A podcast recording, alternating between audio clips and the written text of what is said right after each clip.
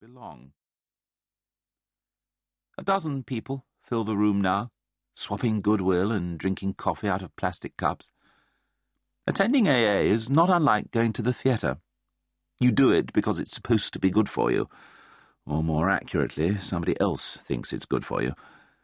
Your parents, friends, people you don't want to hurt, have almost certainly bought tickets, and you go to keep them happy. And oh, good Lord, there's the fantastically pretty girl walking through the door.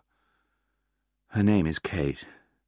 Today she's wearing a blue cotton shirt and pencil skirt.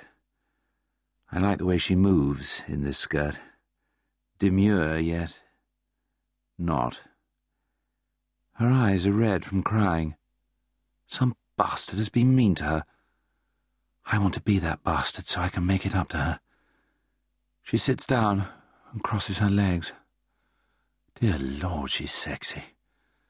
I am intoxicated by her beauty. I am overwhelmed by her suffering.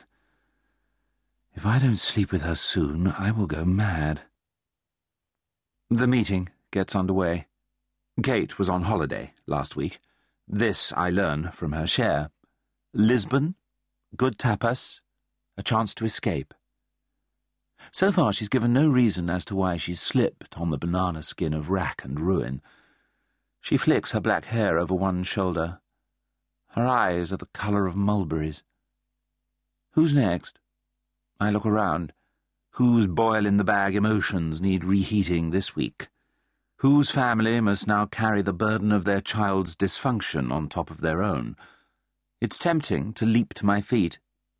We've had them all, I could say. Great Granny kept a lion. Howard held poker parties dressed as a rat. Uncle Conrad drank himself to death, as did Uncle William. Robert took drugs. Dinah lay on her bed and swallowed pill after pill. Peter walked up to the top of the valley and put a gun to his head. John died of a brain tumour the size of a cantaloupe. We're a careless family. We lose a lot of people.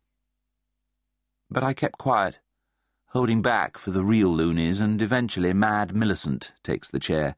She has hair like a Brillo pad and believes herself to be Peter Mandelson's bodyguard. Next, we get Stan. It has come to my attention, he begins, that certain people in this fellowship have been blittling me. Well, I should like it known that I am carrying a long, sharp knife, and should anyone blittle me again, I'll stick 'em like a pig. He wipes the spittle from his mouth. Thanks for listening. You can't be on the bloody programme if you're drinking, Benj says in the pub. I'm half on the programme, half AA. I'm A. That's like announcing you're half pregnant. There are certain things you just can't do in halves. Benj, rake thin, unshaved, and apparently unwashed since the last time I saw him, is doing the crossword puzzle in the Telegraph his third pint of bitter in front of him. I tear open a bag of crisps. The world is full of legitimate halves. Half dead, half decent, half cooked, half witted. I'm having my first drink of the day. A glass of red wine.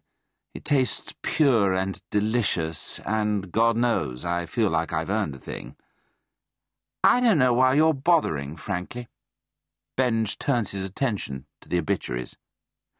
I glance fondly at the miffed expression on his face. Benj and I are first cousins, and we've been muckers, drinking and otherwise, since we were at prep school together.